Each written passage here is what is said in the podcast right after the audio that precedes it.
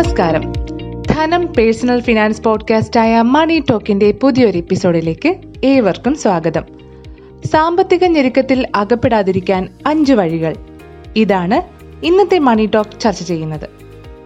സാമ്പത്തിക മാന്യതയെക്കുറിച്ചുള്ള ചൂടുപിടിച്ച ചർച്ചകളാണ് എങ്ങും. ബിസിനസ്സിലെ സാമ്പത്തിക പ്രതിസന്ധി താളം തെറ്റുന്ന കുടുംബ ബജറ്റ് വ്യക്തിപരമായ സാമ്പത്തിക ഞെരുക്കങ്ങൾ അടച്ചു തീർക്കാൻ പറ്റാത്ത ബില്ലുകൾ. അങ്ങനെ അങ്ങനെ എവിടെയും സാമ്പത്തിക ഞെരുക്കത്തിന്റെ കഥകളെ ഏവർക്കും പറയാനുള്ളൂ. സാമ്പത്തിക മാന്യം അവിടെ നിൽക്കട്ടെ. നമ്മുടെ ചെലവുകൾ കൂടുന്നതിന്റെയും സാമ്പത്തിക ഞെരുക്കത്തിന്റെയും പ്രധാന കാരണം കൃത്യമായ പ്ലാനിംഗ് ഇല്ലാതെ പണമിടപാടുകൾ നടത്തുന്നു എന്നതാണെന്ന് നിങ്ങൾക്കറിയാമോ? അല്ലെങ്കിൽ പെട്ടെന്നൊരു അധിക ചെലവ് വന്നാൽ ഫിനാൻഷ്യൽ പ്ലാനിംഗ് എല്ലാം തകിടം മറിഞ്ഞു പോകുന്നു എന്നതാണ് സത്യം. ഇതാ സാമ്പത്തിക ഞെരുക്കത്തിൽ പെടാതിരിക്കാൻ അഞ്ച് പ്രായോഗിക മാർഗങ്ങൾ നോക്കാം. രണ്ടാം വരുമാനം കണ്ടെത്തുക എന്നതാണ് നമുക്ക് ചെയ്യാവുന്ന ഒരു മാർഗം. കുടുംബത്തിലെ ഒരാളുടെ വരുമാനം കൊണ്ട് മാത്രം തിരിച്ചടവ് സാധിക്കുന്നില്ലെങ്കിൽ രണ്ടാമതൊരു വരുമാനത്തെക്കുറിച്ച് കൂടി ചിന്തിക്കുക. ഇന്നത്തെ കാലത്ത് ഇത് വലിയ പ്രയാസമല്ല.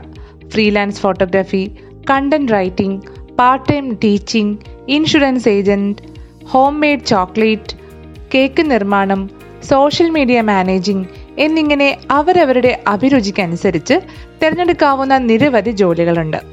സ്വന്തം പാഷൻ പിന്തുടരുന്നതിനോടൊപ്പം അതിൽ നിന്നുള്ള വരുമാനം കൊണ്ട് വായ്പാ തിരിച്ചടവും സാധ്യമാകും. അടുത്തത് എമർജൻസി ഫണ്ടാണ്.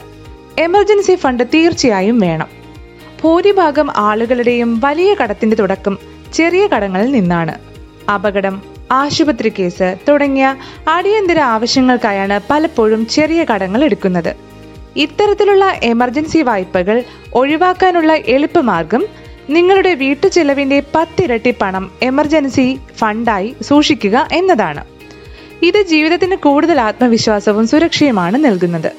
എമർജൻസി ഫണ്ടിനായി സ്വരൂപിക്കുന്ന പണം ലിക്വിഡ് ഫണ്ടിൽ സൂക്ഷിക്കുകയാണെങ്കിൽ ഏത് സമയത്തും ഒരൊറ്റ ക്ലിക്കിൽ പണം ലഭ്യമാക്കാം. മാത്രമല്ല സേവിങ്സ് ബാങ്കിനേക്കാൾ ഉയർന്ന പലിശയും നേടാം. അവിചാരിതമായി ലഭിക്കുന്ന പണം ലോൺ തിരിച്ചടവിന് ഉപയോഗിക്കുന്നതാണ് അടുത്ത മാർഗം.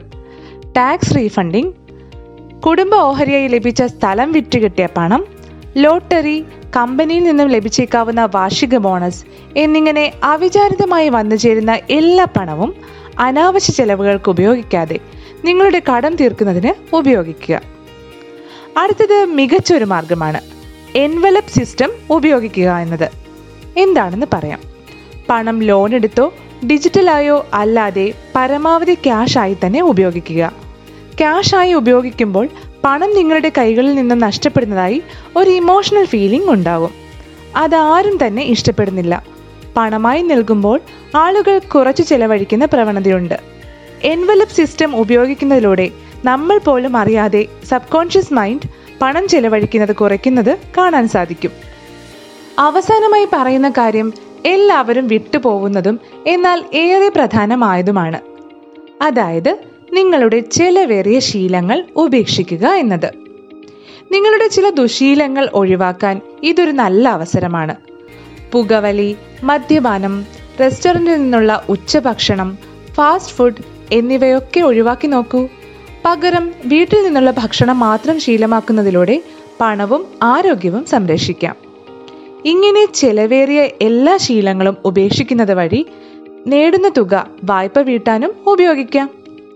ഏതൊരാളും ജീവിതത്തിൽ ആദ്യം ഇല്ലാതാക്കേണ്ടവ കടം ശത്രു രോഗം എന്നിവയാണെന്നാണ് ചാണക്യനീതിയിൽ പറയുന്നത്.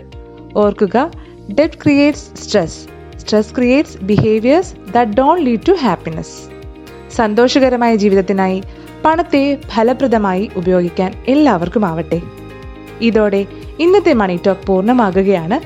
ഇന്നത്തെ മണി ടോക്കിലേക്കുള്ള വിവരങ്ങൾ നൽകിയത് ഫിനാൻഷ്യൽ അഡ്വൈസറായ ശ്രീകാന്ത് വാഴയിലാണ്. ധന മണി ടോക്കിനെ കുറിച്ചുള്ള നിങ്ങളുടെ വിലപ്പെട്ട അഭിപ്രായങ്ങളും നിർദ്ദേശങ്ങളും ഞങ്ങളെ എഴുതി അറിയിക്കുമല്ലോ. ഷെയർ ചെയ്യാനും മറക്കരുത്. This is Rakhi Parvathy signing off നന്ദി.